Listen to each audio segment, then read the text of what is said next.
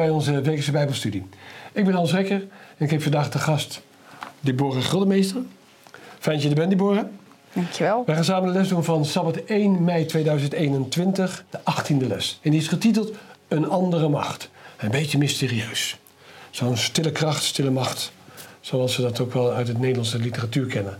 Die andere macht in dit geval gaan we nu niet uitleggen. U moet een beetje verrast blijven, die komt straks wel aan bod. We gaan het over een paar machten hebben. Weer een nieuwe visioenen, nieuwe zaken. Voor we daar de diepte in ingaan, gaan we eens de zegen van de Heer vragen met Deborah. Lieve Hemelse Vader, we komen voor de troon uw genade om u te danken dat we hier uh, samen de, de les kunnen doornemen. Dat we de les uh, ook goed kunnen uitleggen aan degenen die kijken. Wilt u ons daarbij ook zegenen? Dat we de juiste woorden mogen spreken en dat het ook uh, duidelijk en eenvoudig mag zijn. Dat de mensen het ook kunnen begrijpen voor iedereen die naar ons kijkt en naar ons luistert. Dit alles vraag ik u niet omdat ik het verdiend heb, maar uit genade en in de naam van Jezus. Amen. Amen. Zou, zou jij die tekst van Daniel 7 eerst willen lezen? Want dan, Ja. een soort mysterieuze opening is dat. Die hoorn die ogen had en een mond vol grootspraak... en waarvan de verschijning groter was dan die van zijn metgezellen. Daniel 7 staat er, vers 20. Nou, als je alleen dit leest, dan denk je... jongens, ik begrijp dat Daniel een moeilijk boek is. En het boek Daniel is natuurlijk afgesloten geweest... tot ongeveer de 18e eeuw. Dat William Miller het nog gaan lezen... en de betekenis van alles begrepen. En sindsdien is hij geen gesloten boek meer. Maar als je dit nu leest, denk je, ja, een horen met ogen. Maar als u nou de introductie gezien heeft hè, van deze video van Deborah en mij... dan heeft u al even de kern van onze boodschap gezien ook weer met die kleine horen. Ja, Hè, die eruit komt. Nou, dat is die andere macht. Dan weet u dat geheim ook al. Ehm, waarvan de verschijning groter was dan die van zijn metgezellen. En man, verschijning is natuurlijk een oud Nederlands woord. Ehm, ja, ja. Jij bent een verschijning. Hè? Je bent nu met een eh, oranje-rood. Ik hoop dat ik het goede kleur zeg van je, van je truitje.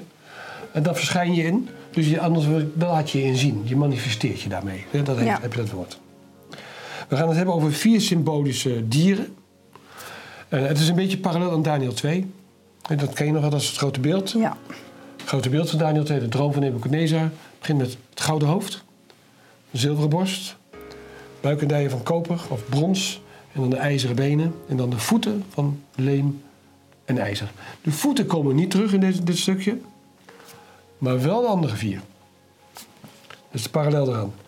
Nou, wat maakte nou Daniel mee volgens de eerste vraag in het, regering, in het eerste jaar van de regering van koning Belshazzar? Ehm, nou, dat kunnen we ook gelijk eigenlijk lezen in de tekst. In het eerste jaar van Belshazzar, de koning van Babel... had Daniel op zijn bed een droom en kreeg hij visioenen voor ogen. Dus hij, hij lag op bed Ja, en ja. eh, hij kreeg een, eh, een droom en visioenen. Ja. En dat gebeurde, dat was het jaar ongeveer 553, 552 voor Christus, dat eerste jaar van Belshazzar, de kleinzoon van Nebuchadnezzar. We kennen Belshazzar eigenlijk meer, nou dat weet je denk ik wel, van zijn drinkgelachen, het mene mene tekel ufazin. Ja, Die Belshazzar hebben we het over. En dat is om de helderheid te hebben. En hij krijgt een droom, eh, een visioen. En wat, wat gaat hij nou met die droom doen? Nou ja, hij heeft de droom opgeschreven. Ja, En eh, zoals het in de tekst ook staat, de kern van de zaken omschreef hij als volgt. Daniel nam het woord en zei: S'nachts in mijn visioen keek ik toe en zie, de vier winden van de hemel zweepten de grote zee op. En vier grote dieren stegen op uit de zee, die van elkaar verschilden. precies. Dus hij heeft alleen de kern van de zaken opgeschreven. Dus ja, Dus hij heeft nog veel meer gezien. ja, ja. Dus eh, dat, dat is wel interessant om te weten, dus dat hij het letterlijk opschrijft. Dus hij heeft nog veel meer gezien, alleen eh, niet belangrijk genoeg om op te schrijven. Nee. Maar wel voor hem belangrijk om dat goed te kunnen begrijpen en goed te kunnen opschrijven. We gaan het zo uitleggen wat het allemaal betekent, want anders hebben we de les in één keer klaar. De tweede vraag gaat over een stukje uitleg daarvan. En wat betekenen nou wind en wateren als het in de Bijbels als symbolische taal wordt gebruikt? Want wind en water is ook letterlijk wel eens, maar nu als symboliek. Ehm, nou ja, dat staat eigenlijk dus ook eh, in de tekst. Mhm. Dat ehm, in zijn droom, zeg maar, hè, de vier winden die dan de, de zee eh, opzweepten. Ja. Ehm, dat staat in Openbaring 17, vers 15. En hij Ja. zei tegen mij: De wateren die u gezien hebt, waaraan de hoer zit, zijn volken, menigte, naties en talen. En ja, dus ook oorlogen en die dingen. je hebt er daar gelijk bij, precies. Heel goed om te zeggen, de zwaarten of de zeeën, dat zijn gewoon landen, Ja, volken, dat stuk. Nou, dat is helder, hè? Dus even naar de... Die dieren komen voort uit dus die volken. ja, Dus dat zijn geen zeedieren of zo allemaal. Maar is, ja, ik kan er niks aan doen. De symboliek is namelijk iets wat in de Bijbel voorkomt. Maar het dwingt ons ook tot anders te denken. Jij neemt het heel vlug. Die winden, wat dat zijn. Wat zijn die winden? Dat zijn de, de legermachten. Ja, oorlogen, ja precies. Ja, en die, die zwepen dus de, de natie en al die menigtes op. Dat is in Jeremia 25, hè? Dus dat, dan kunt u dat lezen in dit geval in vers 32 en 33. Dat stormen, winden, dat zijn oorlogen. En wij, wij geloven ook dat de winden nog gehouden worden. Dat de oorlogen niet ons allemaal vernietigen in dit geval. Nee, Wat heeft u nou gezien, even terug, samenvattend? U ziet vier koninkrijken uitkomen uit de landen. Ja, die opgezweept zijn En door dat gaat de met oorlog. geweld, met oorlog. Ja, ja. Dus het zijn niet zomaar vredebrengers. nee, Het is allemaal met geweld. Nou, de opmerking zegt dat nog een stukje verder. Hè? Ja. Wou je iets verder uit over de tweede vraag nog zeggen? Eh, nee, eigenlijk niet. Nee, hè? hebben we het wel gehad. Oké, vier dieren. Dan gaan we eens kijken hoe die eruit zien. En denkt u even terug, of u moet het teruglezen, even aan Daniel 2. Dat beeld, die volgorde moet u ook even onthouden. Want Ja. dezelfde volgorde komt nu ook aan de orde. Ja. ja, en dat die vier dieren natuurlijk eh, vier koningen zijn die uit de aarde zullen Ja. opstaan. Ja. De derde vraag. hè. Welk koninkrijk wordt dan voorgesteld met het eerste dier? Het eerste- wat, wat is het eerste dier? Nou, het eerste dier was een, eh, een leeuw. met, eh, Koning der de dieren. ja, ja, met vleugels van een arend. Dus dat is natuurlijk ook heel bijzonder. Ja. En eh, ja, dat is een machtig dier. Ja. Ja, het sneuvelt ook gewoon. In dit geval. Want er komt een tweede dier achteraan. Die vleugels worden uitgerukt. Ja. Dus de snelheid gaat eruit. En wat, voor- wat is het tweede dier die erop komt? Waar lijkt die op? Ja, dat is inderdaad het, het gekke eraan. Het leek op een beer. Ja. Dus we weten niet of het ook echt een, eh, hè, een beer is, maar het leek in ieder geval heel veel op een beer. Ja. En eh, het had eh, drie ribben in zijn muil, in zijn mond. Tussen zijn tanden had hij dus drie ribben. Ja, was een eten nog steeds. Ja. Blijkbaar restjes. Ja. Rare, rare beeldspraak. Maar we komen zo wel achter wat die beeldspraak allemaal betekent. Dus eerst maar even naar de koning Ba- Ba- Babylonië, waar we het over hebben. Dat was heel krachtig en mooi en schoon. Uiteindelijk werd het door een lager dier vernietigd. Ja. Omdat het minder kracht had. Nou, zo is het ook gebeurd. Die les, slaan we, die les kennen we. Daar waar Belshazzar met zijn, aan het drinken is met zijn duizenden. En dat er dan de mede en de persen zo naar binnen kunnen wandelen. Omdat ze het water hebben laten zakken. Zo kan een lagere een hogere overwinnen. Ja. Ja, dat zie je in dit geval. Maar hij had iets in zijn mond. Hè. Wat betekent nou die drie ribben? Nou, daar kunnen we een stukje in de opmerking van lezen. Daar staat: eh, De drie ribben duiden waarschijnlijk op de drie landschappen: Babylon, Lydië en Egypte, die bijzonder zwaar door deze macht onderdrukt werden. Ja. Maar dat staat ook in, in de tekst: hè, van men zei het volgende tegen dier: Sta op, eet veel vlees. Dus die drie ribben, dat is dan die landen die dan onderdrukt eh, Ja, eh, worden door, het, eh, door die beer, door dat beest. ja. Door dat, door dat koninkrijk. Die Ja. toen aan de macht. Die knaagt eraan, die eet eraan. En dat betekent dat de mensen enorm geleden hebben. Nou, Ja. Dat is een symboliek die makkelijk te onthouden is. Hè? ja, Maar we, komen bij, we hebben nu al twee dieren gehad. Het gaat best wel vlug, hè, zo'n les. Ook de symboliek gaat best wel vlug uit. En de vierde vraag gaat namelijk over het vierde dier. Nee, derde dier, sorry. Ja. Nu, nu ben ik weer te snel, sorry. het derde dier. Hoe zag het derde dier eruit? Nou, dat lezen we in eh, Daniel 7, Mhm. vers 6. Daarna keek ik en zie, er was nog een ander dier, Ja. als een luipaard. Mhm. En het had vier vogelvleugels op zijn rug en het dier had vier koppen. Tja, Dus die had, eh, die had ja, nog meer, eh, leek nog meer kracht te hebben met vier vleugels en vier koppen. Maar dat was eh, niet zo. en wat, wat, heb je wel eens een luipaard in het echt gezien? Mm, ja, ja. Ja, je bent in Afrika Ja, geweest. dus ja. ik weet, Ja, ik daarom, even nadenken. even. Nou, een luipaard is best een heel soepel dier, hè? een heel snel dier. klopt. Een jachtluipaard is zelfs het snelste dier ter wereld, hè, wat het hardste kan lopen. Dus dat getuigt van snelheid. En die snelheid komt nog verder naar voren, omdat hij ook weer vogelvleugels heeft. Hoeveel heeft hij er? Vier. Vier, hè? En de leeuw had er maar twee. Dus met vier kan je, net zoals met meer vermogen in de auto, kan je harder. Ja, Nou, dat is een symboliek in dit geval. We gaan zo kijken welke dat allemaal zijn. Ehm, ja dat was het derde, derde derde. koninkrijk, Griekenland. dankjewel, dat wou ik net vragen. Precies, dankjewel. Ja. Ja. Griekenland. Het mooie in dit geval is, Griekenland wordt voorspeld 200 jaar ruim voor, voordat het gebeurt. Want we zitten op, ik vertel nu, in ongeveer 550. En Griekenland met, met Alexander Groot komt pas op in 330. Dus dat is meer dan 200 jaar daarvoor wordt het hier zo neergezet. En dat, we weten van de enorme snelheid van de veroveringen van Alexander de Grote. Ja. Eh, In acht jaar tijd had hij de hele wereld veroverd. Maar goed, daar gaat uiteindelijk de, eh, een andere les over. Eh, we gaan naar het, het vierde dier wat omschreven wordt. Hoe ziet dat eruit? Nou, dat kunnen we ook verder lezen ehm, in de tekst. Daarna keek ik toe in de nachtvisioenen. En zie, het vierde dier was schrikwekkend, gruwelijk en uitzonderlijk sterk. Ja. Het had grote ijzeren tanden. Het at en verbrijzelde. En de rest eh, vertrapte het met zijn poten. Het verschilde van al de dieren die ervoor geweest waren. En het had tien hoorns. Ja. Ja, dus dat was- dat was een eh, verschrikkelijk eh, beest. Ik kon niet eens echt in detail treden hoe erg het was. Maar de belangrijkste Nee. details heeft hij er wel eh, uitgehaald. Heeft hij wel opgeschreven, gelukkig. Ja, het is, het is, er is blijkbaar in de dierenwereld geen vergelijking. Hè? Want Nee. de andere het lijkt weet je, op een beer, het leek daarop. Hè? Maar deze is gewoon te gek voor woorden eigenlijk. Nou, dat is natuurlijk te gek voor woorden als je een, als je een dier tegenkomt met ijzeren tanden. Ja, Hè?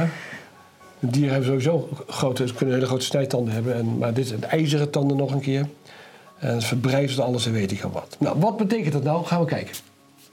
Dat is het mooie, de lessen opgebouwd. Als je de vraag hebt, denk ik, oké, krijg je het antwoord erop? In de vijfde vraag. Het vierde dier in de kleine horen gaan we het over hebben. En de volgende les gaat helemaal over de kleine horen, dus dat zoomen we niet helemaal op in. Wat gebeurde nou met het vierde dier?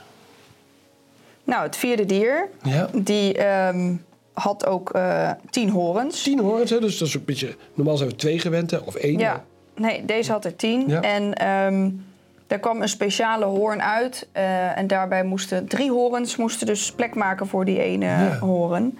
Ehm, maar dat, dat, in de tekst staan ook nog wel wat, eh, wat dingen. Ja? Terwijl ik op de horens bleef letten, zie, een andere kleine hoorn rees daartussenop. En drie van de eerdere hoorns werden voor hem uitgerukt. Toen wilde ik de ware betekenis weten van het vierde dier. Dat verschilde van al de anderen. Uitzonderlijk schrikwekkend. Zijn tanden waren van ijzer, zijn klauwen van brons. Het at verbrijzelde en de rest vertrapte het met zijn poten. Ja. Dus dat is echt eh, heel raar. Klauwen van bron, dat is, ja, dat is niet te omschrijven wat voor een beest dat is. Nee, het is het vierde koninkrijk. En welk koninkrijk is dat? Het is het eh, Romeinse Rijk. Het Romeinse Rijk. En dat ijzer, wat in het beeld zit, Ja. zie je hier in dit geval in zijn tanden terug. Hè? Het vierde rijk, wat heel vreselijk is. Die tien horens, voor degene die, we gaan ik leg het even heel kort uit. Dat zijn uiteindelijk waar het land in opgesplitst wordt. Wat de tien tenen zijn in Europa. En dan ziet u die tien weer terug. En de kleine horen, wat is de kleine horen? Pausdom. Ja, precies. We gaan het niet allemaal uitleggen, omdat de volgende les erover gaat. Maar ik wil er toch maar even een korte blik over, een preview zeg maar, over hoe het in elkaar zit. En het bizarre in dit geval is, het, het Romeinse Rijk is blijkbaar zo vreed en zo erg, dat eh, Daniel er geen beest voor kan vinden. Nee, nee, en het is ook zo bijzonder dat hij... ehm, hè, omdat die, die ene hoorn die had ook ogen als mensenogen en een mond vol grootspraak. Ja. En, en Daniel wilde heel graag de ware betekenis weten van het vierde dier. Want het, dat is natuurlijk ook hartstikke bijzonder. Het is een heel gek dier en dan komt er in één keer zo'n klein hoorntje met zo'n grote mond en ogen. En ja, dan wil je wel weten van wow, wat Ja. voor macht heeft die dan? Precies. Het gaat om de volgorde in dit geval ook. Hè. Dat dier, wat we nu hebben omschreven, dat met zijn rare uiterlijk, wordt ook omschreven in de openbaring 13. Kunt u het ook op zich lezen. Dat het opkomt en dat is hetzelfde dier, waar uiteindelijk ook dezelfde macht aan gegeven wordt. Eh, door die kleine horen in dit geval. Dat is hetzelfde stuk. Dus, maar kunt u op zich, die parallellen mag u zelf ook trekken. Eh, het voert iets te ver om dat in deze half uur van de Bijbelstudie met elkaar te gaan doen. Laten we verder gaan met de zesde vraag. Het Romeinse Rijk heerst over de toenmalig bekende wereld. Welke grote gebeurtenissen vonden plaats tijdens die periode van het Romeinse Rijk, van het Vierde Koninkrijk? Nou, er vond een hele mooie gebeurtenis eh, Ja? plaats. Dat kunnen we lezen in uh, Galaten 4, vers 4.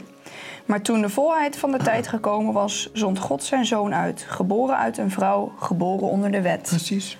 Dus Dankjewel. dat eh, ja, was een hele mooie gebeurtenis. Geboorte van Jezus. Ja, En dat gebeurde precies in het vredige tijdperk dat keizer Augustus was dan heerser. En tijdens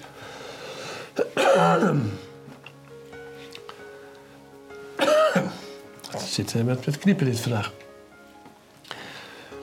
Het gebeurde tijdens de regering van keizer Augustus. En tijdens de regering van keizer Augustus was er vrede. Uh, Pax Augustus was dat in dit geval. Kijk, Augustus regeerde van 27 voor Christus tot 14 na Christus. In die hele periode kon hij ook die volkstelling doen, want iedereen kon vrij reizen. Er waren geen bendes, uh, er waren die legermachten. Dat is op zich prima. Ja, ja dat, dat is ook heel bijzonder. Dat, uh, hè, dat gebod dat hij zei dat iedereen zich moet inschrijven en dat dat ook ja. gewoon inderdaad vredig kon. Ja. Nou hebben het over deze, de opmerking zegt het heel mooi. Deze aardse koninkrijken worden eigenlijk voorgesteld door verschrikkelijke dieren. Uh, maar zelfs ja. de laatste niet eens te beschrijven is. Hè. We hebben het over een leeuw met vleugels. We hebben het over een, een beer die met uh, ribben rondloopt in zijn mond. We hebben het over een luipaard met vier koppen en vier vleugels. Nou, dat, maar, en het vierde is gewoon alleen maar erg. Ja, ja en het zijn ook uh, ja, woeste beesten die allemaal koninkrijken vertrappelen. En, en ja. zelfs dat laatste, hè, die dan dus de hele aarde zal verslinden. Ja. En dan ja, is het inderdaad heel mooi. Um, Als je naar het koninkrijk van Jezus gaat. Ja. Hoe wordt nou het koninkrijk van Jezus voorgesteld? Als een lam. Ja. Dus dat is gewoon heel uh, duidelijk voor iedereen herkenbaar. En ja, het is het voorjaar. Voorjaar lammetjes zijn in de wei, zijn al wat groter geworden zelfs nu. Ja. Uh, een lammetje is niet makkelijk te aaien. Ik heb het wel geprobeerd, maar het lukt niet zo. uh, als ik aan het wandelen ben. Maar het is voor niemand een bedreiging. Nee. Een lammetje is gewoon om te knuffelen. Zachte vacht, wollen vachtje. Uh, dat is het symbool van Jezus. Vrede. Ja, onschuldig. Rust, onschuldig, ja. precies. Laten we afsluiten met vraag 7. Want Daniel had het gedroomd en hij wilde meer weten. Hij wilde meer weten. Wat, wilde, wat, wat let hij nou speciaal op? In de zevende vraag.